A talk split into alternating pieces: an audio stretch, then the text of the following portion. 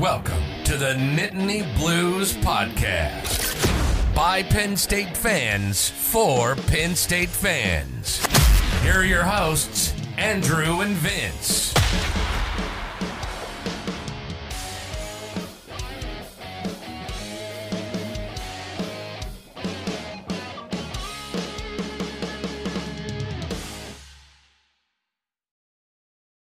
Hello, everybody. Welcome back to the Nittany Blues podcast. Hope that you're all enjoying a nice week out there. Thanks all. Thank you so much for tuning in. Andrew here alongside Vince. And uh, Vince, we've got another football game here to talk about this week. It's Indiana. Uh, Penn State's coming off a tough loss against Ohio State, but uh, you know the sun did rise on Sunday morning. The world did not end. Um, even though you know the hearts of Nittany Lion fans everywhere were broken, but uh, a couple days have passed since then. So how are you doing now? I'm doing okay, man. Uh, like, like I said, it's it's been up and down. You have the that loss to Ohio State bringing you down, the Eagles bring you up, and then the the Phillies bring you right back down again. Uh, really, the thing that's been keeping me going though is the sunshine. The sun did rise. We got some warmer temperatures before kind of that long, brutal winter wave comes through, and we don't see the sun until March. So definitely enjoying the sunny weather this week. Finally excited for some uh, you know, warm tailgating, high of 75, sunny, perfect tailgating weather. Uh, after like the, the past few tailgates having, you know, rain and potential for thunderstorms, it's just going to be nice to go out there and just have a great time, man. So I, am really looking forward to that. And, uh, you know, we got Indiana coming into town. So a little bit less uh, anxiety for, for the fan base. So I think it's going to be a good week, and uh, hope I'm hoping it'll bring our spirits back up. How about you? Sweet. Yeah, yeah. Um, I mean, obviously, coming off the Phillies just absolutely uh, committing an all-time choke job uh, in the NLCS. Uh, you know, that's going to be one that is going to be talked about forever um, in Philadelphia sports history, for better or worse. Uh, you know, going to be one of the major what ifs, but uh, you know, much like we do every year in Philadelphia sports fandom, we move on and uh, look forward to the next year. But uh, yeah, so we've got we've got Indiana uh, coming up this week. Um, I you know I think it's fair to say this is definitely like a get right opportunity for Penn State.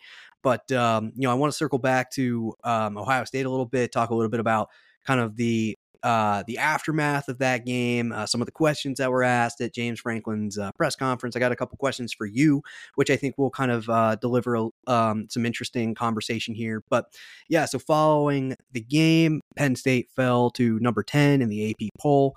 Um, personally, I thought that, you know, that was generous. probably around, yeah, I thought it was generous. I was thinking anywhere from like 10 to 13 was my guess, but, you know, so uh, they are still a top 10 team for now. Um, we still don't know what uh, Chop Robinson's status is. Uh, James Franklin, in his most recent uh, press conference, said that uh, he doesn't believe that it's going to be season ending, but you know he's not going to uh, dive too much into the details of his injury right now. Uh, so we'll you know hopefully learn a little bit more about that. He did say that JB Nelson is full go this week, so that is good news for the offensive line.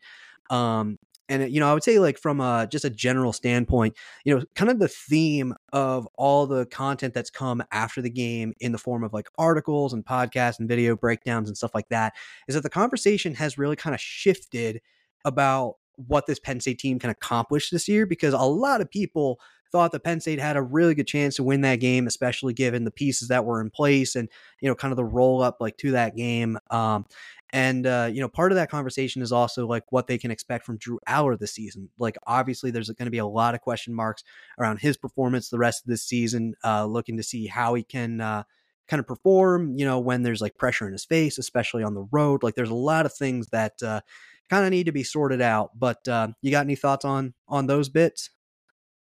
Yeah. Final thoughts. Uh, Ohio State, really good defense. Uh, I think we respected them, but we I still think even though we respected them, we didn't realize to the really quality that the elite Buckeye defense is. Uh, I thought Penn State would be able to do some nice things on offense, and that, that was not the case. So, you know, really elite defense. Uh, they're not going to be going against defenses like that every single week. I think you're going to see more defenses like the Illinois and Northwestern performance. I think you're going to see more performances like that from Drew. Um, and you're also going to see, I'm sure, some of those West Virginia performances where he, he looked just about untouchable. So I think you're going to see more of that to come. Michigan, yeah, that's obviously the big question mark. Can he get the job done? Um, you know, he has been really good at home, so I'm hoping that uh, in Beaver Stadium, he he brings his A game, and the rest of the offense does too, because he is not a one man show. He cannot do it all by himself. So, um, you know, really, really looking for that. But in terms of expectations for Drew, I think he's just going to, coach is going to have him keep doing what he's doing, try to improve some things here and there. But the main thing is going to be the main thing. And I think this is going to be a 10 and 2 squad this year. Yeah, fair enough. Um, which I mean, 10 and 2 is still a pretty darn good season by a lot of team standards. So we're not going to, you know, kind of talk about uh, like whether or not 10 and 2 is good enough for Penn State football right now. Uh, we'll wait for the rest of the season to play out uh, before we uh, maybe start having some more of those quote unquote hard conversations and whatnot. But uh, in the meantime, Vince, I, I have a couple questions for you that I think are going to open things up a little bit in terms of like our conversation. Because to preface this, I would say generally speaking, we try to be pretty optimistic and, you know, kind of like high level, like with our conversations and stuff like that. And that is to be like respectful of everybody who is involved and to just be uplifting and stuff like that. And I'm not saying that we are going to take a hard left and be the most critical people on the planet, but I want to rip the band-aid off a little bit and be a, be a bit more real here. So I'm going to hit you with a couple questions here, and I want to I want to know your thoughts. And the first one, I'm just going to come right out the gate here. Has Penn State hit its ceiling with James Franklin as head coach? Really good question. Um, I'm going to say say no. And the reason why I say this is it's recruiting. Uh, you know, they say coach is coach, but you know, players got to play. So I think as long as Penn State is having good success, uh, I think they they they can get up there. I, I think he's the right guy to do it. I think he's really been the really the guy to get NIL together for Penn State and to try to he's kept them from falling behind. Uh, you know, to be quite frank, and I think he he's getting us in a good as good of a position as he can be. Um, you could look at Georgia five years ago. Georgia wasn't really super relevant. It, it took them a while uh, to climb up and get to this level where they're consistently beating Alabama. And the same thing goes for Penn State. Now, do I think we've closed the gap? Yeah, I think we closed the gap. I just think we had, you know, a piss poor performance. I, I think all the players would agree on offense, and you know, you're you're playing in a tough road environment. So, uh, can they bounce back? Maybe. Uh, I, I, don't think so. I, I think the offense is just too far behind, especially if those wide receivers aren't going to get open. If they're not going to get open, that lets Michigan take away what we do best, which is run the football with uh, Nick Singleton. And uh, yeah, I think that's going to be really tough for Penn State to get over that 10 and 2 ceiling. I think you're going to see Penn State likely be in a New Year's Six bowl yet again. So that's what I that's where I see them going. And you know, that, that's not the the end of the world. Uh, look where we were years ago, where just making the pinstripe bowl was it was a good thing, you know, back when you were in college. Uh, so uh, you know, to, to put a bow on my, my statements, I, I think we're, you know, kind of at our typical ceiling right now, but I do think there is potential for Penn State to go through. So, what do you what do you think? Has Penn State has have they reached the ceiling? No, I'm in the same boat as you. I think we hit a stumbling block, but this is another stepping stone to the eventual goal that James Franklin and the Penn State program want to reach. You know, we we heard after 2018 that James Franklin his entire mindset is to try and be elite. And you know, I think they've they've taken the steps to get there. I think what we saw on Saturday was less about like a major gap between two programs and it was more so a lack of planning and execution on one side of the football because defensively they were awesome. Special teams, they were spot on. So you got to clean those things up. And so I think for me, it boiled more down to like the preparation, the coaching, and the play calling, which those are the hard conversations that you can have within your staff and like try to do try to take the steps to sort those things out. So no, I don't think that the ceiling has been hit and there's no more room for ascension for Penn State, especially given the fact that the Big 10 is going to look a hell of a lot different next year. So the conversation is going to shift now um, because Penn State's not going to be playing Ohio State and Michigan anymore. So there's going to be more nuance to this conversation. And I think that nuance is going to be very important because, you know, now it's not, okay, can you overcome these two top five teams every year? And instead, it's going to be, okay, can you navigate now a more difficult, a more like in depth Big Ten schedule and play all these teams week after week and like have good success. And uh, so I think the narrative is going to shift a little bit. And so I think there's there's still a lot more story to be told about James Franklin's time at Penn State. Like right now, everybody's so reactive and is so emotional, which I mean is totally fair because after the game, I was like beside myself. You know, we waited, uh, you know, like an hour after the game to record, which was probably a good thing because I was going to basically just come on and scream for 30 minutes. So, you know, I think that this like there's there's still a lot of season left. There's still a lot of Penn State football under James Franklin left. So, you know, you just got to keep plugging away at the things that, that have allowed them to close that gap because eventually you'll get to the place where you want to be. Yeah, and I, I I talked about Georgia, but I also think another good example of this is Michigan. I, I remember we went to game day about five years ago when they they hosted Michigan. I, I believe it was 2018, and I remember seeing this poster, and it was like a Mario Kart poster. And it was like Big Ten titles, and I had like Coach Franklin in first, Ohio State in second, and then like you know uh, John Harbaugh with like the Waluigi like hand in his face or whatever in third place with, with zero Big Ten titles, and everyone was trolling Harbaugh and like you know making fun of his khakis and and and stuff like that, and uh, just we all thought Michigan was never going to get to the top and win, and and look what look where they got uh, a few years later after you know us taking care of business and them not looking looking like they're going to be third place every single year, and then 2021 comes around, they're looking good, they go back to back. Uh, 2023, to me, they're still the favorite to win the Big Ten.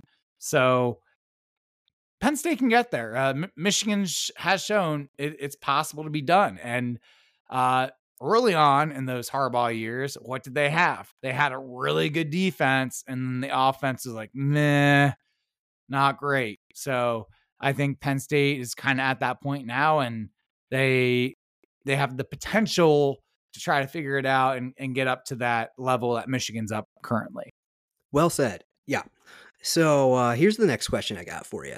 Um, this has to do with our wide receivers. So obviously, the big move at the wide receiver spot last or during this past offseason, um, aside from adding Dante Cephas uh, to the wide receiver core, was replacing coach uh, Taylor Stubblefield with coach Marquez Hagans.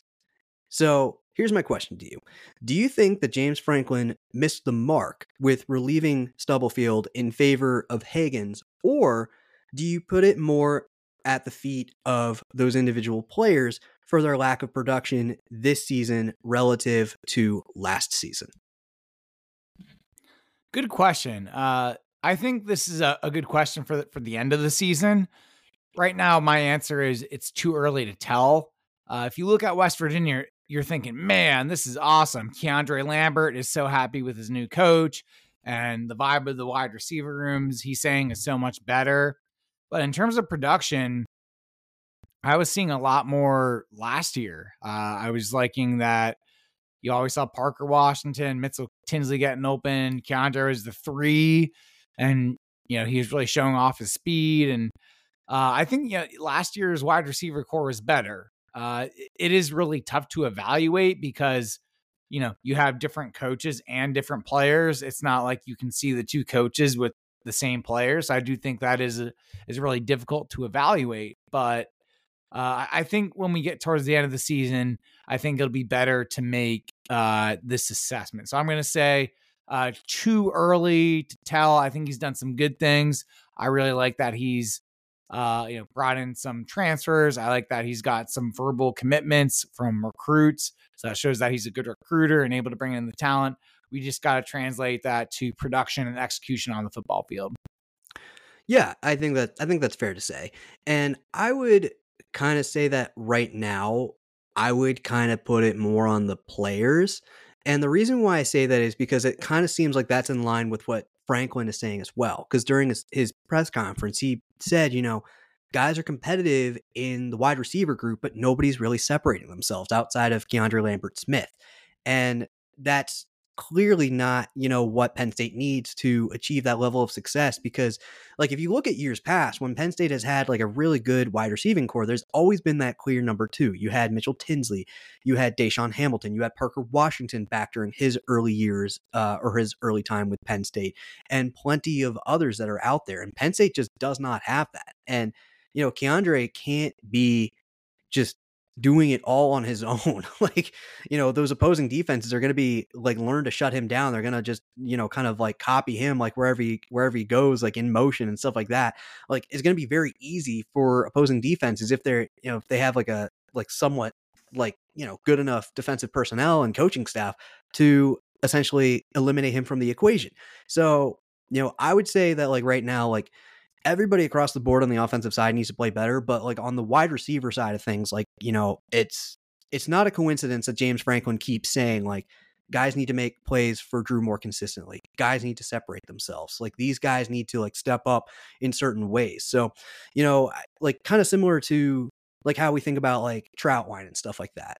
Like the guy's clearly got the chops. He's shown it in several different places. Like and it's like what you say. Like at, at a certain point, the players need to play. So that's that's kind of like my think uh my thinking. But um, you know, I think it's totally fair to say that like, you know, the second half of the season can look a heck of a lot different than the first. yeah, and I think something that uh we talked about how Penn State can improve their offense in, in our tailgate tips, which is going to be released earlier in the week. I think one thing I might have missed in ways to fix the offense, if the wide receivers aren't creating separation, do some more two and three tight end sets. Like we've seen Khalil Dinkins as the number three tight end make some really nice plays this year. Um, and when you got more size out there, you can be more physical in the run game, and you know that helps the run game out. So maybe you have Keandre Lambert Smith out there to stretch the defense a little bit, and then you play smash mouth football with three tight ends. Maybe that's the way Penn State needs to do it. They just need to get some more size and you know obviously like Tyler Warren and Theo Johnson, they've shown to be threats in the run game or sorry, the wide the receiving game and you can't just not guard them. They're really talented athletes. So, you know, maybe doing that, uh, two tight end sets, maybe having more two running back sets when where you have Kaytron and Nick on the field at the same time.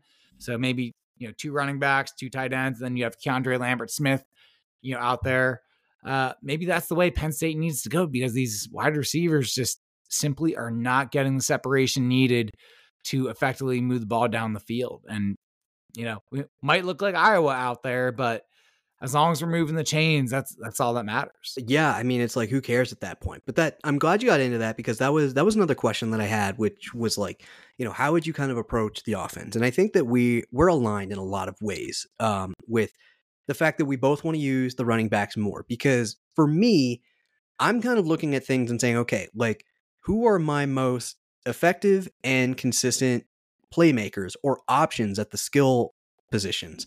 And what has Penn State been able to do well to a certain degree? And when I look at it, like the, the answer to the first question is Nick and Kaytron are, you know, kind of the most consistent options right now at any skill position like Keandre is a close third, and like Tyler Warren's also like very close at like number four, I would say. But like those two guys, like when they get their opportunities, they really make the most of them. So I'm saying, okay, like we need to we need to give them the ball more because when you look at the stats or the box score for the Ohio State game, both of those guys uh, each had nine touches during that game. In a game when Penn State could not pass or complete a pass like at all, especially in the second half, those two guys need to get the ball more. And especially in the fourth quarter when the game was like still up in the air, like that could have gone in either direction. they had combined three touches in that quarter. Like that is clearly not enough. Like those two guys need to get need to get the ball more. And I think that Penn State needs to just kind of say, like, not scrap the offense, but scheme ways to get the ball into their hands in more creative ways than like trying to run between the tackles every time. Um, maybe try like moving the line and like you know so maybe we're not trying to get a push like right up front. Maybe we're trying to be a little more creative like with how we are rushing the football. Like um you know maybe uh scheme out some easy quick like passes out of the flat and like let them do something in space. Because i i'm like trying to think about you know times in the past when penn state like maybe hasn't had the best offensive line and like ways that they had offensive success and i just go back to saquon barkley like Penn State did not have a great line in 2016 or 17, but they consistently schemed ways to get the ball into Saquon's hands so that he could do what he did best, which was make people miss and run really fast. Like that was it. And Penn State had decent offensive success through, you know, the majority of those two seasons. And so, like, I think that Penn State um, can definitely do that. And like, I also think too, like, I don't think this is like a major thing right now, but for this upcoming game against Indiana, I I want to get Drew comfortable again because I don't think he's like rattled. I don't think his confidence is like broken or anything by this off by this Ohio State game, but that was a way different game that he's experienced so far in his young career. I want to give him some easy opportunities, um, some easy reads to just kind of get himself comfortable, making quick decisions, and like trusting what his eyes are seeing. And so, you know, alongside like all, you know, kind of an increased emphasis on the rushing game, I'm thinking throw in a little play action or throw in maybe some RPO to get his mind working, looking at the defense and reading them. And then if that's not there, you got your one read, maybe down the field, one quick, easy read. And if that's not there, you have you have plenty of options to check down to. I like your idea of the multiple tight ends out there. Have them be out there sitting underneath, Tyler Warren is a yard after catch monster. So let him do his thing, get the ball into his hands as well, and uh, we'll be able to churn up some yards. So what do you think? Yeah, I think that's a good game plan. I the thing I like most about what you said is getting these guys, especially Nick, the ball in space. He will make guys miss. And throughout the course of the season, we're we're at over the halfway point. We haven't seen him get the ball in space a lot, and he hasn't had the chances to make guys miss. So whether it's the offensive lineman or Franklin being more creative to scheme him open, you, you saw Ohio State do it with Marvin Harrison Jr. Uh, Penn State just lost him at times. And you can't do that with the best player. And the fact that Ohio State is able to do that and get Marvin Harrison Jr. open, and we're not able to do that with a guy like Nick Singleton, that's a problem. That's a coaching problem. They need to scheme some more creative ways to get him open. We've seen a lot of this kind of uh, cute plays with you know Ke- Keandre Lambert trying to throw passes and other you know other players doing that and stuff. But we need to be more creative. Just figure out a way to get ten the ball. He's your most explosive player. Uh, we talked about explosive plays a lot this year, getting those 12 plus yard runs, those 15 plus yard passes. That's the way to do it. Get the ball to 10. So that's uh, something I really, really like to see moving forward. Yep. So here's my last, I guess I'll say, kind of hardball question for you um, about the Ohio State game. Should we have seen Beau Pribula at all in the fourth quarter to try and get a jolt on offense? I don't think that actually would have been a terrible idea. Uh, like, obviously, Ohio State's going to know he's going to run the ball mm-hmm. like 90% of the time because we know we know Beau's just not as good of a thrower as Drew is. That's why he's the backup. Um, however, when you get in a rut and you, you change up the pace and you change up the players, that that can that can really throw off the rhythm of the defense and you're just throwing something different at them. I, I, think that's a really great idea. Maybe just do it for one drive, see if it works. Because, uh, hey, who knows? Football is a game of momentum. You saw that with this, the strip sack six, where we had the holding penalty.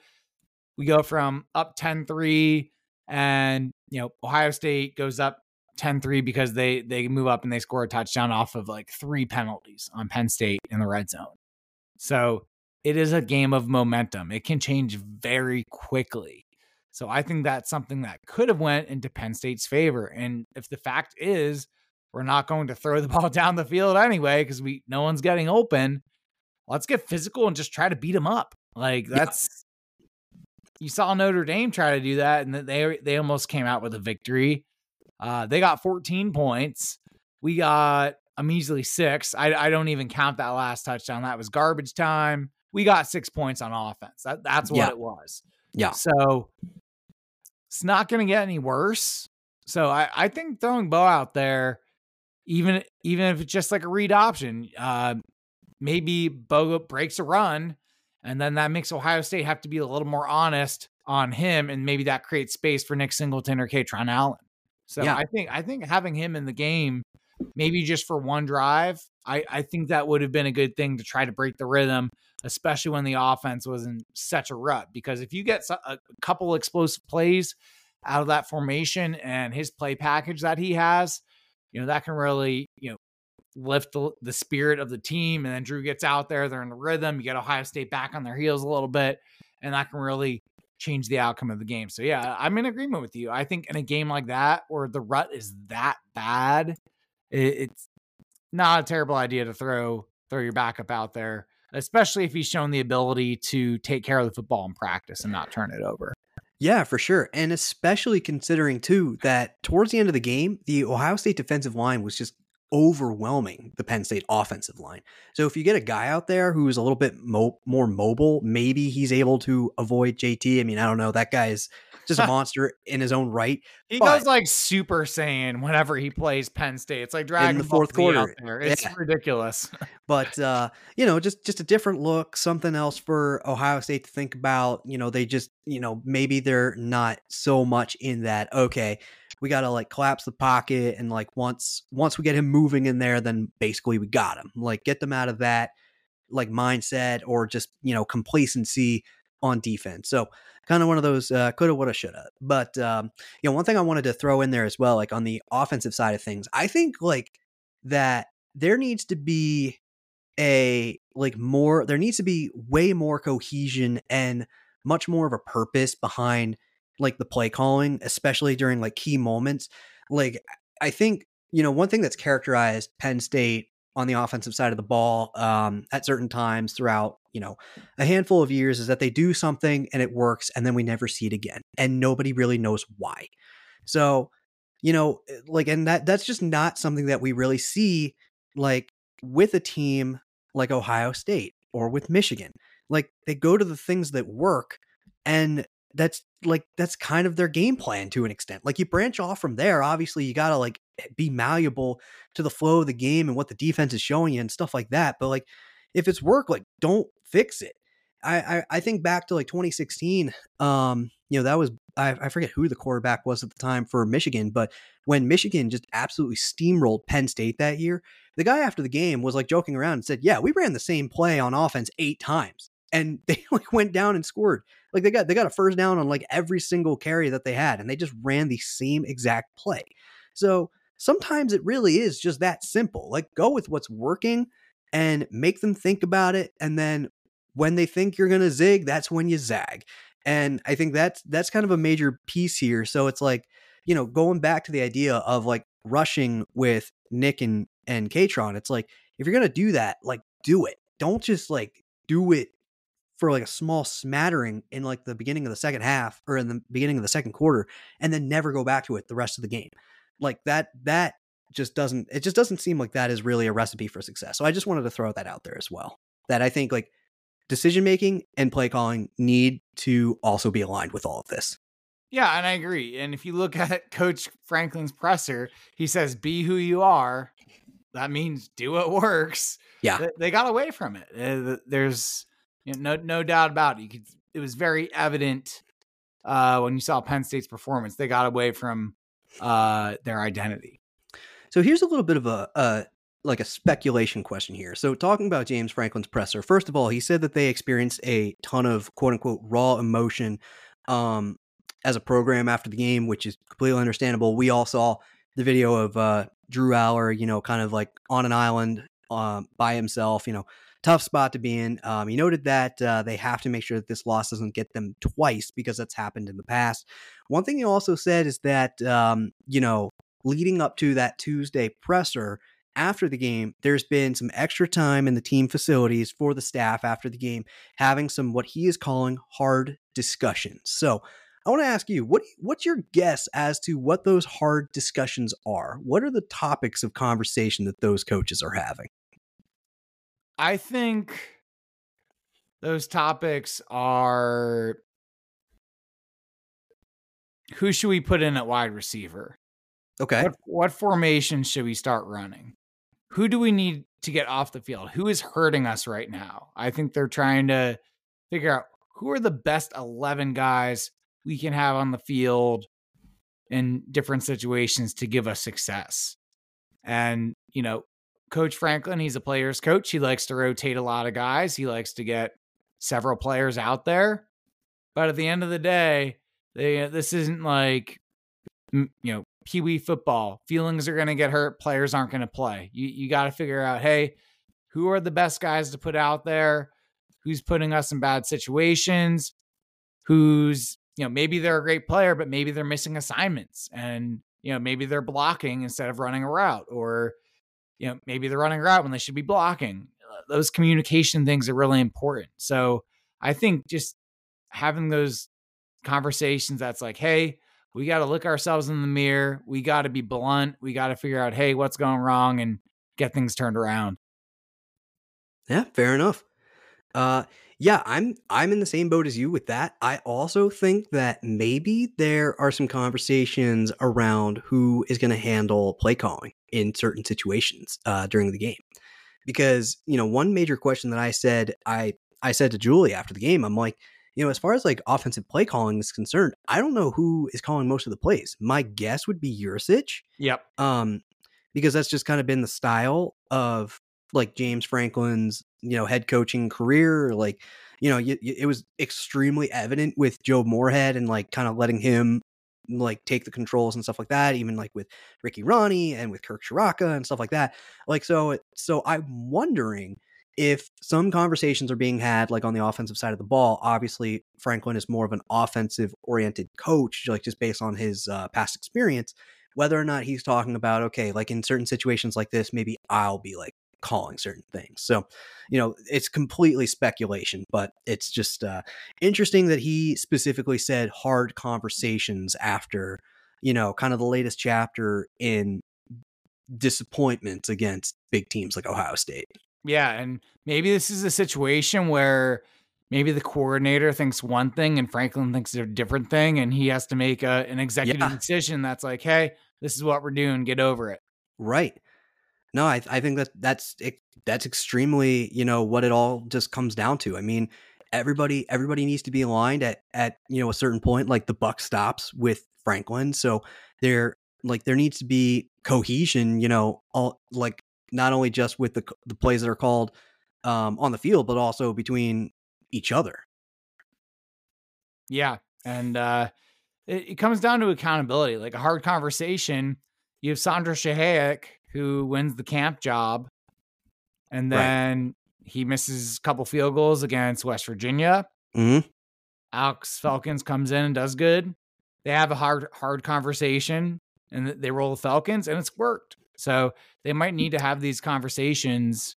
Uh, you know, a little they're a little more in depth. It's you know not quite as obvious because the kicker it's a little easier to assess them. Uh, so looking at really diving down into the film room, who's hitting on all the plays, who's missing, and really figuring out the best eleven players they can put out there. Yeah, fair enough. Uh, so um, yeah, that that those were the questions that I had for you. So thought that was uh, some interesting conversation to be had. Definitely a little bit of a different tenor uh, to some of the stuff that we've talked about previously. So appreciate mm. appreciate you bearing with me here. Yeah, no problem. I love answering these questions, and it also gives me an opportunity that if I forgot something, I, I can uh, bring it up. So fair enough. Uh, you got anything else uh, on Ohio State, or do you want to talk Indiana? Uh, yeah, let's move on to Indiana. Talk about uh, some of the players they got. Yeah, sounds good. So, um, yeah, for me, um, I really only have two names on my list here. I think that this is um, a situation that we've uh, kind of gone back to a couple times with Penn State and their opponents. In that there is a, there's a noticeable talent difference here. Um, you know, not trying to be like disrespectful, but just kind of calling it what it is. Um, so I think the two players that I wanted to shout out here from the Indiana side is uh, the running back Jaylin Lucas, who leads the team in rushing attempts, but also in receptions. So um, similar to a couple of like other do it all backs that we've talked about on this podcast uh, during this season and last season. So definitely one that's going to be uh, one to keep an eye on if you're a Penn State fan, and also uh, defensive back Phillip Dunnam. Um, leads the team in interceptions. Uh, he's a experienced guy. Obviously, has a nose for the football and stuff like that. So I think those are uh, two names. Um, you know, they have a young quarterback. They like they have some success. Uh, you know, passing the ball more so than rushing the ball. It seems like they're more of a, a pass heavy offense. So, you know, I think, I mean, not to not to kind of put the cart before the horse, but I think that this like plays really well into Penn State's hands defensively. Uh, so, you know, I think that, uh, like I said, this is like a good get right opportunity for the team. Yeah, I think so too. This is a, a good opportunity. Sorsby, uh, quarterback position, he's definitely a dual threat guy. So you're, you're going to have to watch him hurting you with his legs. So gap discipline is going to be imperative in this matchup. Uh, players cannot be missing assignments. They need to make sure they're communicating well and, um, you know, not trying to be a hero, cover your space. Uh, and then Jaylin Lucas, he's definitely a big time threat in the receiving game out of the backfield. He's also a returner for them, uh, as well as running the ball. So those are probably the the two guys you really got to look out for in the backfield, and then those defensive players uh, that you mentioned too. This is this is a solid uh, Tom Allen uh, defensive coach Indiana Hoosier squad. Yeah, no, well said. Um, what do you think? Like some of the keys to, the, to this game are like, what does Penn State have to do to make sure that they, you know, go out there and perform the way that they want to? Uh, for me, uh, number one thing, I feel like I'm beating a dead horse here, but it's turnovers. Uh, yep. You take care of the football you're not putting yourselves in bad situations. If there was one positive to take away from the Ohio State game is that Penn State did not turn the football over. Drew still has zero turnovers, seven games through a college football season in his first year as the starter. So, really impressive. Just the fact that he's maintained that. I think that's impressive for any starting quarterback uh, in, you know, in college football. So, really impressive. The offense only has one turnover all season. So they've they've been taking care of the football, and being who you are is important. So if they take care of the football, I, I see no problems here. The defense, they're going to do their thing as long as you're not giving them short fields. Uh, Indiana, I think, is going to have a really difficult time, you know, going 80 yards to score a touchdown. So I, I think that's definitely the biggest key for me. Take care of the football. And then I, I think running the football is really important too. I'd really like to see them get the run game going. And then once the run game opens up, maybe using that to try to bring the defense in a little bit more and load the box. And hopefully that opens up some shots down the field and you can get the wide receivers some more confidence and opportunities to shine uh, heading into Maryland and Michigan, which are going to be more difficult matchups uh, on the horizon. Yeah, well said. I mean, you said like pretty much everything that I was going to mention way more eloquently than I was going to. I just have here like go out there and execute. Um, I think the Penn State is going to be able to score on Indiana like pretty much any way that they want, and I say that you know knocking on wood, but you know Penn State still has the athletes to go out there and score on most of the defenses in the Big Ten.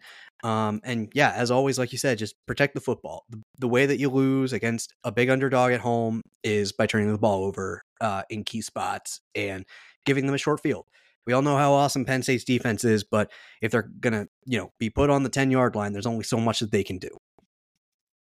Yeah, absolutely. And you saw that at the Northwestern game when they they fumbled the kickoff. They held them to a field goal. Exactly. they scored uh I think maybe 10 points that game. I forget if it was 10 or 13. Yeah. It was it was 10. I so think so, yeah. They gave up a touchdown and like garb no, they gave up like one touchdown the whole game. So Right. This de- this defense is is going to put together a great game. You know that. Uh, even with the injury to Chop Robinson, Mhm. that is a pos- and is a position where we do have a lot of depth.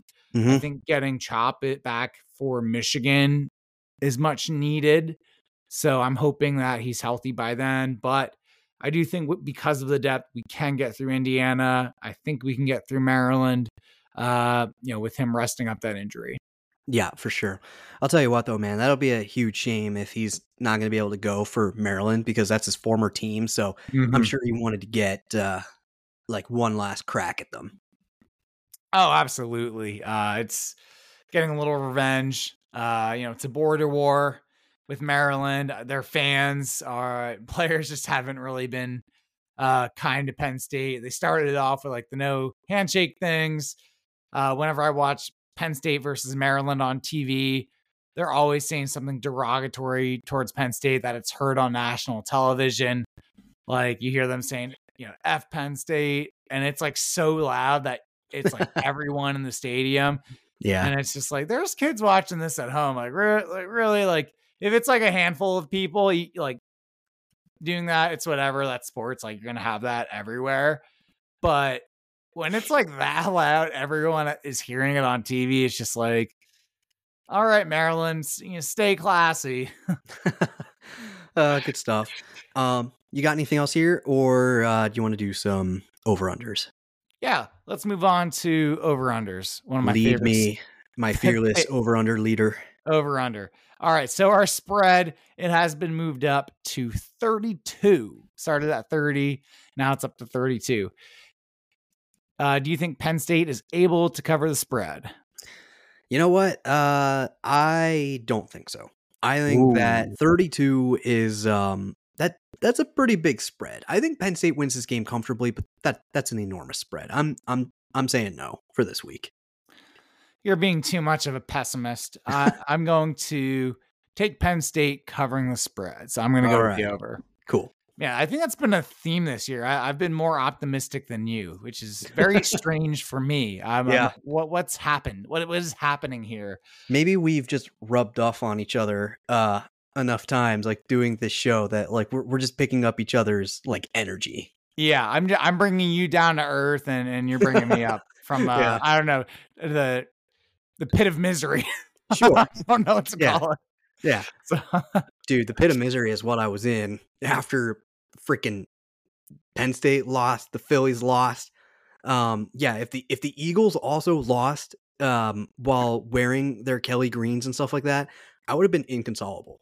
Like I just I probably would have just disappeared for a couple days. yeah, pit of misery, dilly dilly. All right, moving Yeah. on.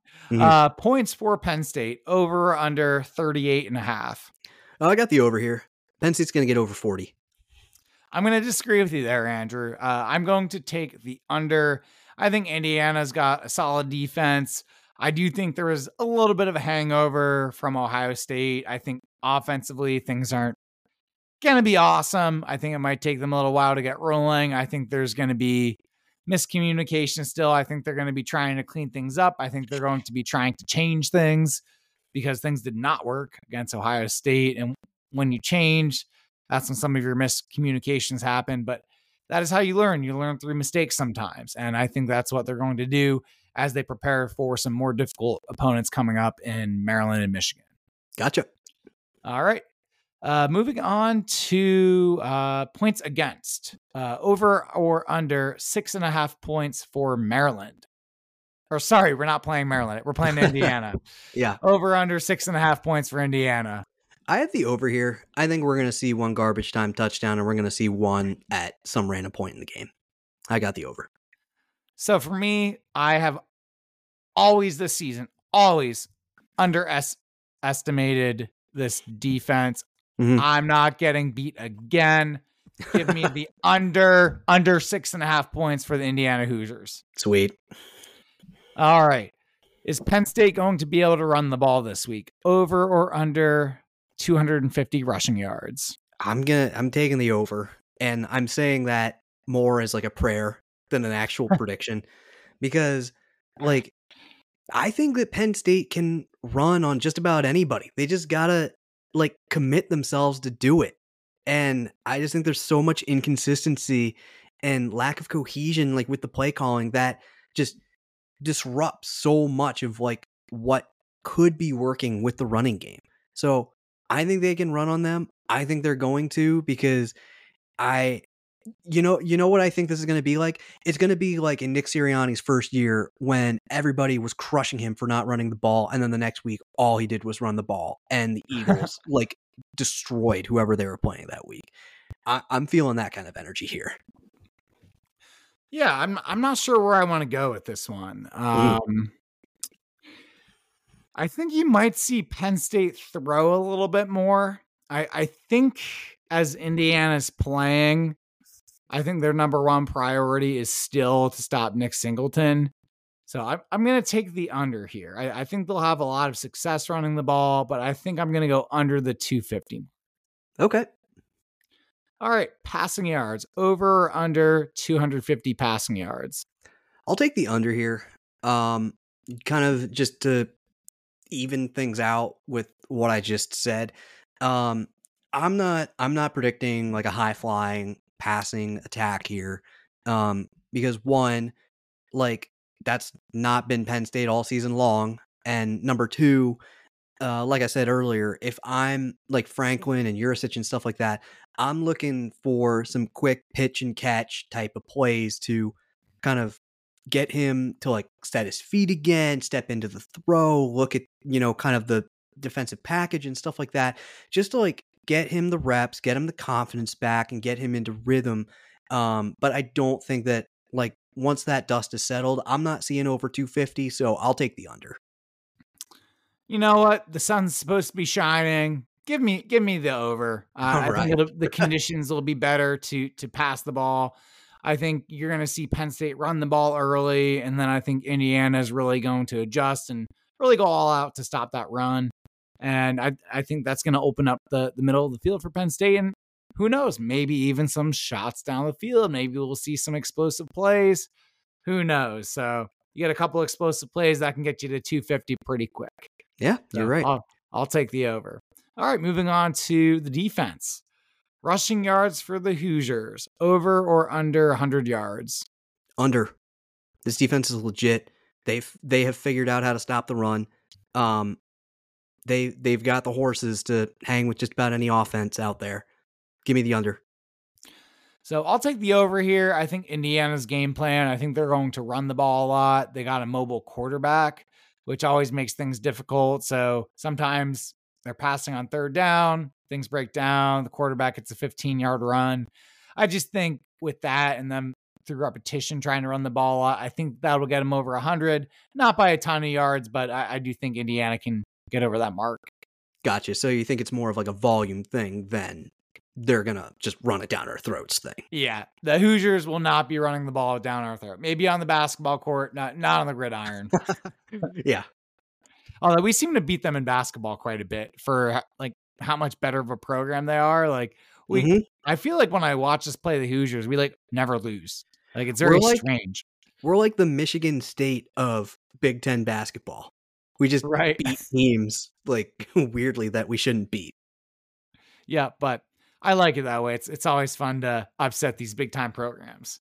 Yeah. So, all right, uh, passing yards for the defense over or under 150 passing yards for the Hoosiers. Under.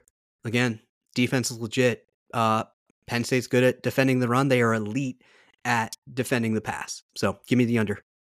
I'm going to take the under as well. I I think Kalen King's going to be looking to bounce back after a couple holding penalties and um, you know other guys in the secondary. They're going to just be frustrated. So I, I think they're going to really be locked in this week, and you're getting to see a good performance from the defense. Get that crowd noise on your side again. Give me under. Yep. All right. Um, Penn State turnovers over or under one and a half. Under. They've protected the ball all year. Uh, I'm not expecting it to change this week. That's good. I'm going to take the under as well. I expect them to kind of get back to who they are and uh, take care of the football. So, Mhm. which they haven't. I, they had less than one and a half turnovers against Ohio State too. So, Yeah, it's just like one of those things where it had a different flavor because, you know, it's hard to turn the ball over when your offense is constantly going off throwing- the field. you know throwing know, the ball, throwing the ball into the stands and not converting any third downs. Exactly. It's pretty easy to not throw interceptions when that's happening. Yep, absolutely. Uh, I think I saw something like Drew Allar's pass chart chart, and it was like three green passes on the field, and then like all the rest of the red dots were like in the stands. Oh God. Oh man. Uh, but moving on. Uh, Mhm. Takeaways for the defense over under two and a half. I'll take the over here. I'm I'm feeling optimistic. Um, my community prediction actually deals with a turnover. Um, yeah, I don't know. I just I just think that you know this defense is is really hitting its stride right now. Um, so even if they do end up running the ball more, like you're predicting, I just I like this defense's ability to uh get turnovers just in a general sense. So I'll take the over. I'm going to take the under here. I think Indiana's going to have a, a solid game plan. I think they're going to run the ball a lot and try to keep the ball out of harm's way and really play a field position game with Penn State and really just extend the game, uh, give Penn State less possessions, less plays. So uh, that's the game plan I think they'll come in with. So I'm going to take the under for takeaways. Gotcha. All right. Uh, pass rush, sacks for Penn State, over or under four and a half. Whew. I'll take the under, uh, but I'm seeing four. Like four, four and a half. That or like to get to five. That that's a high number. But uh, I I like this pass rush right now. Um, even in uh, Chop Robinson's absence, I really like Dani Dennis-Sutton. Um, I think he he played his ass off against Ohio State in relief of Robinson. Um, that's why he got the Bird Brawler in the last pod. So I'll take I'll take the under, but slightly under. Yeah, uh, that's kind of where I'm thinking too. I'm thinking like four sacks. I do think with volume, it is going to be hard. You saw Michigan get four sacks, uh, Mhm. and I, I just don't think Indiana's going to pass the ball a ton. So Okay, I'll say four, three to four. That's that's what I'm thinking. cool. All right, how how does the offensive line do? Over or under one and a half sacks allowed? I'll take I'll take the under. Um, you know, even with Ohio State, like you know, towards the end they were crushing the offensive line, but I mean, how many sacks did they record on Drew? Was it like one or two? Uh, Ohio State, I think, got three. Okay, I can look this up quick. Drew was sacked four times. Oh, okay. All right. So yeah, I guess my memory is a little skewed. Um, but yeah, the, I the, mean- uh, the emoji by the stat sheet is like a guy throwing out a piece of trash. oh, Oh man, oh, geez. Bleacher Um, Report's brutal. yeah, seriously. Um, I uh, no, I mean, I think that the offensive line not very good in in run blocking, but like good in pass protection. Um, I this isn't this isn't the same caliber of a defensive line as Ohio State, so I'll take the under here. Yeah, I'm in agreement with you there. Um, so moving on to uh, factor fiction. All right, factor fiction. Penn State gets back to being themselves and will score at least 30 points, starting a new 30 point streak. Fact. Yeah, like I said, I have them scoring over 40. Um I like even though Tom Allen is a is a smart defensive coach, I think that Penn State has the athletes here, so I'll I'll say fact. I think it will take all four quarters, but give me a fact at least 30 points for Penn State. Yeah, very good. All right. So this stat is actually still alive. Uh, so, fact or fiction, the Penn State defense will give up zero points in the third quarter. Yeah, I'll say fact. Yeah, this defense is balling. All right, I like it. Uh, I agree. Fact. They're they're going to take care of business. Fact or fiction, Drew Allar has zero turnovers, keeps the streak going. I'll say fact. Um, you know, even with some of his throws that went awry, um, he still didn't like try to fit it inside of a window where the opposing defender could pick it off. And you know whether that's by design or like whatever the case may be he still does not have a turnover. So i'm expecting that streak to continue. Yeah, and I felt kind of silly for saying that. Hey, he's not going to get it, and then and then he kept the streak going versus Ohio State. So, um, you know what? I'm going to say fact here. Uh, I think Drew keeps up that turnover free streak. So, hoping he keeps it going. gotcha. All right, fact or fiction? Th- This one's going to hurt. Okay. Uh, Michael Penix Jr. still haunts you. oh God, total fact. I mean that that whole season, like you knew it was going down the tubes from that first game. Like, even though it was a weird year, the COVID year and stuff like that, like clearly was not over the line. Clearly was out of bounds on the attempt. Mhm. Um. So, yeah, fact. Yeah, I think the thing that really haunts me is is not that Indiana beat us. It's that when he dove for the end zone, he was clearly short. You could see it on the, the replay. It, it it was like clear and obvious. Um, so that definitely haunts me that the officiating was wrong, and maybe not him specifically. And then the fact that uh, Miles Sanders didn't just like take a knee after gaining that first down and Well, no, that was that that would have been Devyn Ford at that time. Oh, De- was that Devyn Ford? Yeah. Okay, so Devyn Ford did not, um, you know, dive to the ground, and then Penn State just takes three knees and gets out of there. You Mhm. allow Indiana go to go the length of the field, which is crazy to think about with how good the defense is now. I allowing know. them- allowing that to happen uh, a couple years ago, and then also no, not just getting the touchdown, but converting the two point conversion to send it to overtime, and then in overtime you score a touchdown, you kick the extra point, they go for two, And then they get it. the refs give them a gift, and the, Yeah. the game's over. So yeah, that's gonna haunt me, you know, just because of that decision. And we really talked about how like you know Notre Dame only had ten players on the field the last two plays against Ohio State, and we talked about how, um, you know, other players had twelve. I, f- I forget what team that was.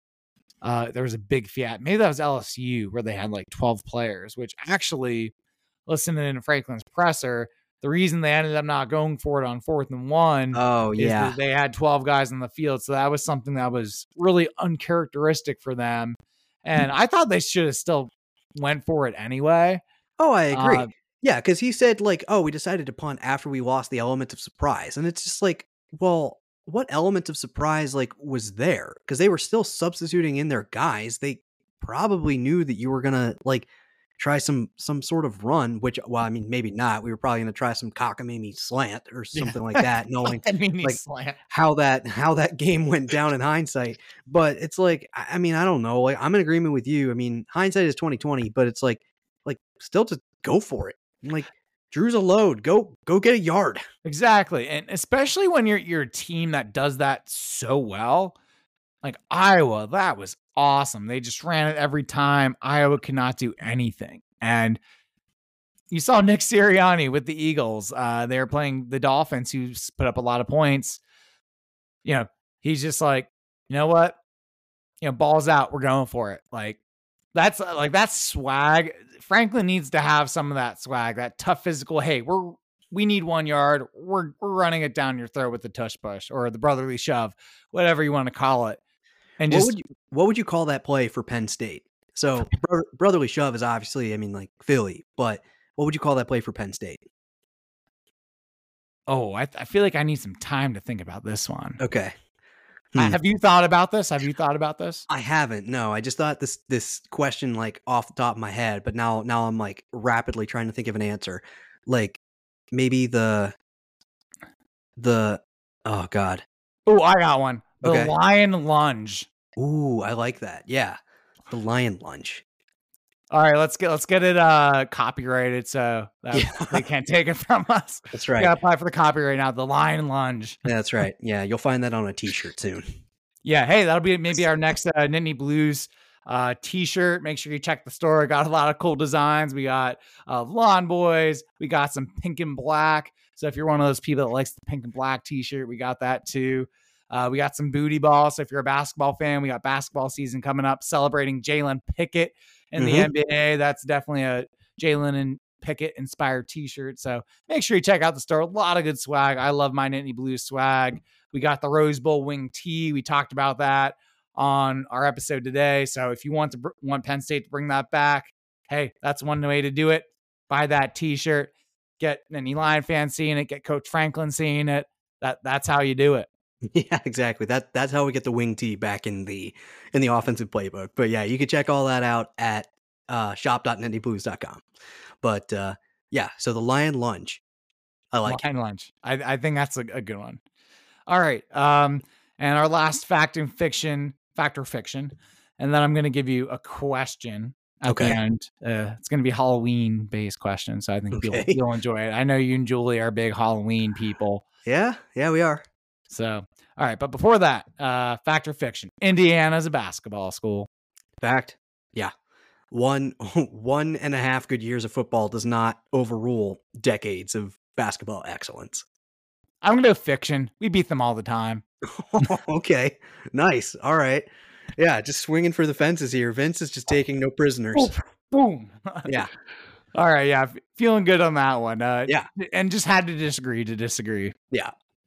All right, so um, since it is Halloween, Mhm. what what Penn State game or moment in a game haunts you the most to this day? Like, what haunts you the most?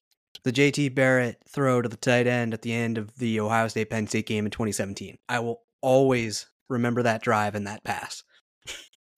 That one hurt so bad, and Yep. after that game, you lose to Michigan State, and then you lose the chance to go to the college football playoff. Yep. Yeah. As well as the Big Ten uh, championship game. I mean, Yeah. they the season ended in a great way, winning the Fiesta Bowl over over Washington. But that one, that one will probably stick with me forever, just because of like just how high program was number two. Like, uh, and you know what? Like, what's crazy is that like the the situations were reversed like the offense was scoring in bunches and i mean granted like that that hit a real standstill in the second half and stuff like that but then the defense just couldn't they they were they were just like a turnstile you know so you you fast forward now 6 years and we have this stalwart defense that could just like all these guys out there just playing their their asses off making stop after stop and doing like goal line stands against the mighty Ohio State Buckeyes, and we can't score a thing. Like, that's what's crazy about college football and about this program and its evolution is that, like, you know, like the the the scales tip wildly in one way or the other, and we just need to find that balance. Yeah. So many, so many things that haunt me. That Ohio State game you talked about, Mm-hmm. that one where we had that uh 28 to 7 lead, and I think we lost 39, 38. It was Saquon's last year. That was Uh, Ohio State, I think. Okay, yeah, we're talking Yeah. about the same game. Well, there was also that game, like Juwan Johnson had that crazy one-handed catch. I think that was another close game too. That was also Ohio State in 2018. 2018. yeah, So I'm that was noticing a trend here. So that was Trace's last year. Um, uh, you could even say Ohio State like this year, like just our Yeah. defense played really well. Um, that holding call on that strip six that we needed, that's gonna haunt me for a long time. So there's like so many Ohio State games you can throw out there. Mm-hmm. Um, all those times we've lost to Michigan State and have had 10 and 2 seasons because of that. Not even like the Michigan juggernaut we have now. We were losing to like the Spartans. Mm-hmm. That'll haunt me. Obviously, the Michael Penix Jr. game. That's gonna haunt me. Um, and Rose Bowl versus USC, where we had that big lead and just did not continue to stay aggressive. The Brandon Bell injury is really what made everything really crumble there because once he went down, USC was just able to score. It was So the same situation as Ohio State 2017. Um, defense couldn't get a stop. The offense was scoring like magic, especially at the start of the second half. They go down, they score that last second uh, touchdown to tie the game. Then, so it's tie game, like under a minute left. Inopportune uh, interception thrown by Trace. gets returned back to like the 25, and that was all she wrote 52 Yeah. to 49. And you could even say like the, you know, JT last year making all those plays on Sean uh, in a game where we were up with nine and a half minutes left at home, and a big noon kickoff of all things, not even Yeah. a whiteout. Yeah.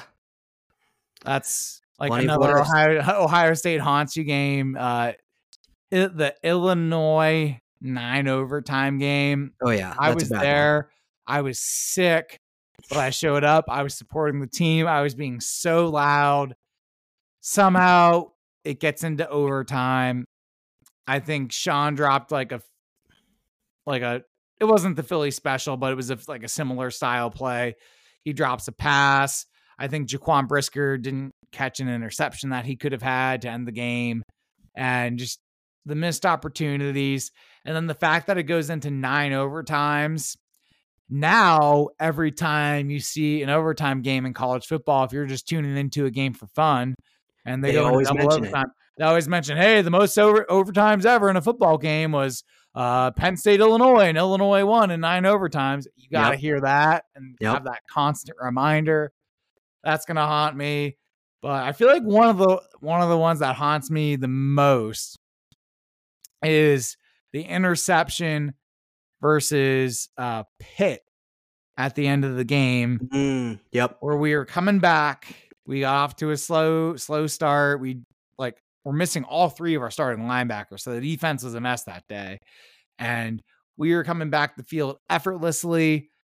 Wide receiver runs the wrong route. We're already in field goal range to tie it, and I feel good about Mhm. our chances in overtime. Yep. Wide receiver runs the wrong route, gets intercepted by I think it was Avonte Maddox actually It was. Yep. who- who's on the Eagles now. We we like him now because he's wearing that Kelly green, but um, yeah. So that ends the game, and if you don't have that loss against Pitt, you see Penn State in the college football playoff, man. Yep.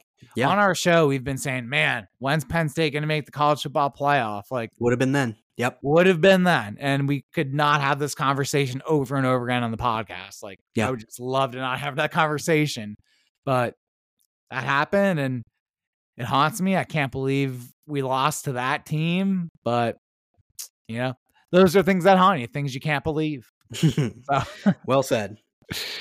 yeah, so those are the the biggest ones for me. So that what that one was at the the top of the list for me. And I thought that was a fun little Halloween, Yeah. uh, inspired, spooky, yeah. But uh, all right, uh, mo- moving on to best part of the show. Let's go with our uh, communion predictions. Uh, Andrew, what do you have for your communion prediction for our fans this week? Yeah, so for the communion prediction, I am riding high with this defense. I think they are the greatest thing since sliced bread right now. Um, I uh, I'm saying that the defense scores a touchdown in this one. I'm taking a strip sack by Adisa, picked up by Dani Dennis-Sutton. I'm taking that as like my little a la carte details for my communion prediction. So that's that's what I'm going with this week. We're gonna see six points scored by the defense. That's what I like to hear. Um, so communion prediction for me. I'll I'll add my final score in here then too. Uh, so I'll do my score first for my communion prediction. I predict that the defense is going to have their third shutout in Beaver Stadium. The the defense will give up zero points at home, and Penn State is going to win the football game 34 to 0. Sweet. Yeah, so covering the spread, uh, shutout, getting over 30 points, you hit all the marks. All the marks of a good uh, Penn State football game. Yeah. Uh, so for me, final score, um, I think, just going back to what I said earlier, I think that the talent mismatch is in Penn State's favor. Um, even with like a solid defensive game plan by Indiana, I think that Penn State just has the athletes to really move on this team. I mean, time will tell um, whether or not that is the case. Uh, I, you know, I do think that we're going to be seeing them try to work out some of the kinks on the offensive side of the ball um, that kind of reared their ugly heads against Ohio State. But when it's all said and done, I think that Penn State's going to win by a comfortable margin. So I'm taking Penn State 41 to 14. 41 14. I like it, but I think you're underestimating the defense. You're making the same mistake I made. So you watch out. They're they're gonna they're gonna come We'll for see. you, man. We'll see. I mean, I would love to be wrong. Yeah, so we'll we'll see. All right. Uh, any other uh, college football games you're excited to watch this weekend? Yeah, we got a couple of good ones out here. Um, Louisville Duke uh, kind of stands out to me. Um, ranked matchup of two ACC programs that uh, usually we don't see them ranked in football, so that'll be exciting to see. Uh, we got Utah, Oregon. Utah is coming off of that, uh, you know, Big kind of win. yeah, shutting down of Caleb Williams and uh, the USC Trojans. Um, you know, a lot of criticism being hurled uh, Lincoln Riley's way after that one. Um, you know, none of the players were made available for comment after the game, um, and you know, so there's and you've got guys out here saying, "Oh, Caleb Williams should sit out the rest of the year." Like that, that game broke them. like that. That's the only way I can describe it. So you got that one. Um, other ones out here, you've got 23 ranked UCLA taking on Colorado. I think that'll be um, an entertaining one to watch. And um, you know, honestly, like maybe a little less or lower profile, but you've got 11 ranked Oregon State taking on uh, unranked Arizona. But Arizona's shown some moxie. Like they have they have some grit to them um, as a program. So I think that'll be a pretty good game. Um, so yeah, those are the ones that I've I've kind of got my eye on um, this week. I mean, there's not like the blockbuster matchups like there have been in the past two weeks with like us and then the Red River rivalry like the week beforehand. So this seems to be more of like kind of like a you know a low key week, but we'll we'll see what Ed has in store. Yeah, and uh, you know, I want to add a few more. I thought the ones you you talked about were all good. Um, I think Georgia heading into the swamp in Florida that could be interesting. Florida's had a tough schedule, but uh, they've been pretty good this year. They got a five and two season, um, so I think that game could be good. I think Tennessee at Kentucky. I think that'll be a fun one to watch. I think uh, Ohio State after playing us and heading to Wisconsin, uh, Camp Randall Stadium, that gets very loud. Uh, I do think the Buckeyes are going to win, but uh, I Yeah. think that game could be interesting and they might be on upset alert. Uh, those are big ones I have. So I think it's going to be, like always, a, a good weekend for, for college football. Yeah. Uh, here's a here's an, an extra question. How do you think uh, Christian Veilleux does against 14th ranked Notre Dame? I think he's going to have a bad time. Yeah, I think so too. if you saw Kyle McCord and Marvin Harrison Jr. having a bad time, Yeah, he's going to have a bad time. I know. Yeah, so we'll see. Yeah, I think they're at Notre Dame too. So no bueno. Oh yeah, not good. Um, so some other things we have going on this weekend. Um, oh, and also I want to talk about the tiebreaker situation.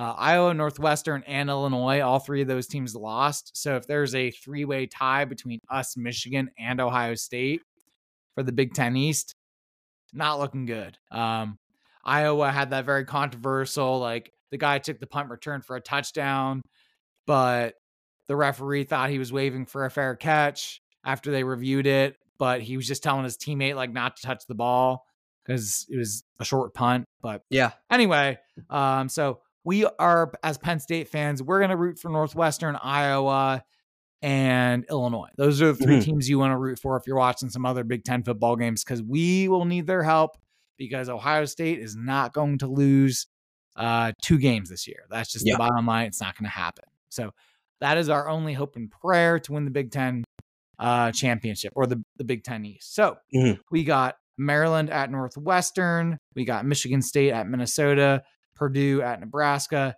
and then Ohio State at Wisconsin, like we we just mentioned. So Yeah. a lot of good uh, Big Ten football action happening this weekend as well. Yeah, good notes. Uh, yeah. So what else is going on in State College? Uh, a lot of good things. Uh, field hockey had a, a big win on their last home game of the season. They upset number their number 16. They upset number five Iowa. They had a nice win there. Uh, women's volleyball also beat Iowa in three sets. So that was a, a big time matchup, big win. And um, we beat Michigan in football. It might have been a different football, but we beat them four to nothing. So Football. another football.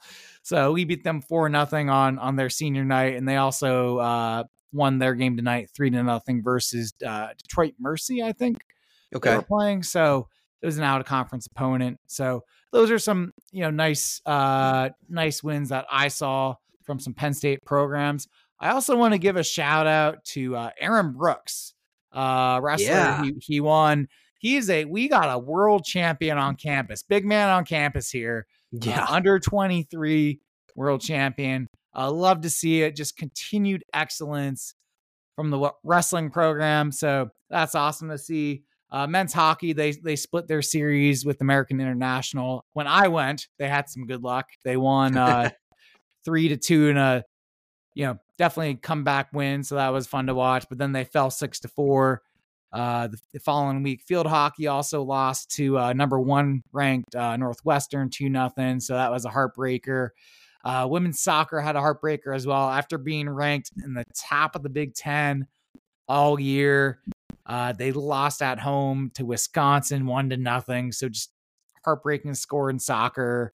Um, so they'll be playing Indiana next Sunday, uh, the 29th. So they'll be at home as they start the run for, you know, the Big Ten tournament championship. Uh, women's volleyball had a tough loss at home versus Purdue, three to one. Uh, then we had big things happening this weekend. Uh, cross country heading over to Wisconsin, where they're going to have a big battle for the Big Ten championship. Field hockey, they are going to be at Indiana on Friday. Uh, that'll be a 3 p.m. Uh, time. Uh, puck drop. It's not puck drop. Is ball drop? Like, what's the field hockey terminology there? Uh, yeah, I don't know. Yeah, I Yeah. don't know. uh, like face off? Do they have do they have a face off in field hockey? I think they dropped the ball. Like that would make sense. I I guess. You, Yeah, you tell we're big uh, field experts here on the Yeah, ser- seriously, yeah. Everyone in everyone in Selinsgrove is secretly ashamed of us right now because we're Uh, such like a big field hockey we're- school. We're such noobs, yeah. But uh maybe well maybe is it isn't it like soccer where it's like one team like starts with possession and then the other team starts with possession in the second half? Could be. I'll have to uh, text my neighbor. She was like a college field hockey player. Got it. Uh, married my cousin, so maybe maybe she'll she'll uh, fill us in. Bestow so some insights upon us. a Yeah. little more a little more educated on on Yeah. uh, field hockey. As opposed to us, which is who are just like hit ball into net. Yeah, Like, the- we love our teams. We'll we'll support them to death, but we don't know how it works. Yeah, shoot the puck. It's Yeah. a ball. Right. Uh, but anyway, uh, speaking of pucks, uh, men's ice hockey is going to be home this weekend. So if you are going to the Indiana Indiana game and you're going to be in town, uh, they play on Thursday at 7 p.m. I'll be going to that game. And they also play Friday at 7 p.m. versus Alaska Anchorage. So they're coming Cool. a long way to play us. Uh, That's a top tier team too. yeah, that. Oh, I don't know. I don't think the rank's super high. I've I always thought they were like in past years. Maybe not this year, but still. yeah who knows i i could could be wrong but also like uh college hockey there's only like 64 teams i think Mhm. some somewhere around that number so um there's not as many teams which means you know you still have a lot of really good hockey players so like upsets are much more common in hockey as opposed to like football for Yep. example where True. the talent gap is is much wider so Mhm. good point there uh, women's volleyball is going to be on the road at Michigan. So hopefully we can we can beat Michigan at something else. Uh, you know, getting some good vibes heading into football weekend. So they'll be playing at uh, 7 p.m. on a Friday night. Also on Friday, men's basketball has a scrimmage at Robert Morris. So if you're a Penn State alumni in, in the Pittsburgh area, uh, definitely check them out. It, uh, I wish I could head out, uh, but I'll be you know going to the Indiana game. So uh, it doesn't work out for me. I, I would love to see the the basketball team though. I got season tickets. They're they're going to be a fun fun squad to watch this year. Yeah, for sure. And then we got uh, women's hockey. They'll be playing Syr- at Syracuse this weekend.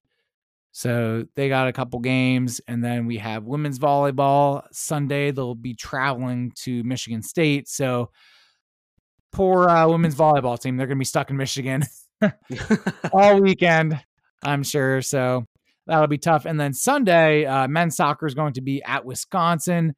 Uh, unsure of that might be their last Big Ten game before they start heading into the Big Ten tournament. So Mhm. it's either the first game of the Big Ten tournament or uh, their last regular season game. So Gotcha. that'll be a good one.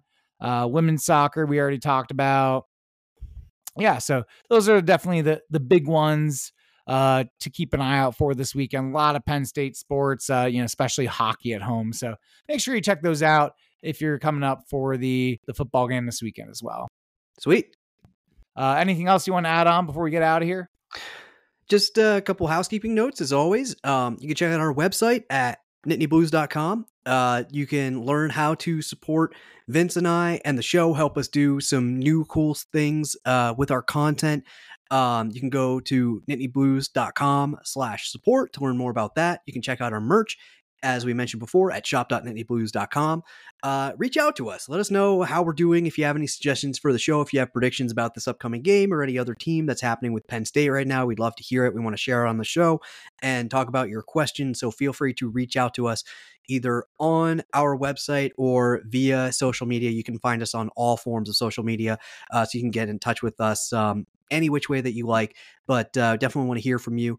But yeah, other than that, just uh, looking forward to um, another Penn State football game. Um, we definitely should not take these for granted. Um, You know, we only get like you know at minimum 12 of these a year so we, we should enjoy every single one even if we're even if we're coming off a disappointing loss so just looking forward to uh seeing our boys in blue and white again Yeah, and we'd love to hear from you guys. Send us your questions. Send us your communion predictions for the game. We want to hear it. We want to get you guys involved and have your input in our podcast. If you'd like to support the pod, please tell your friends. Follow us on Twitter, Facebook, and Instagram. If you enjoy the show, please leave a five star review so that other Nittany Lion fans like you can find us. Interested in new episodes? You can subscribe on Spotify, Apple Podcasts, Google Podcasts, or other streaming platforms to be notified. Thank you for listening, and we want to remind you that we are the nittany blues podcast. We'll see you next time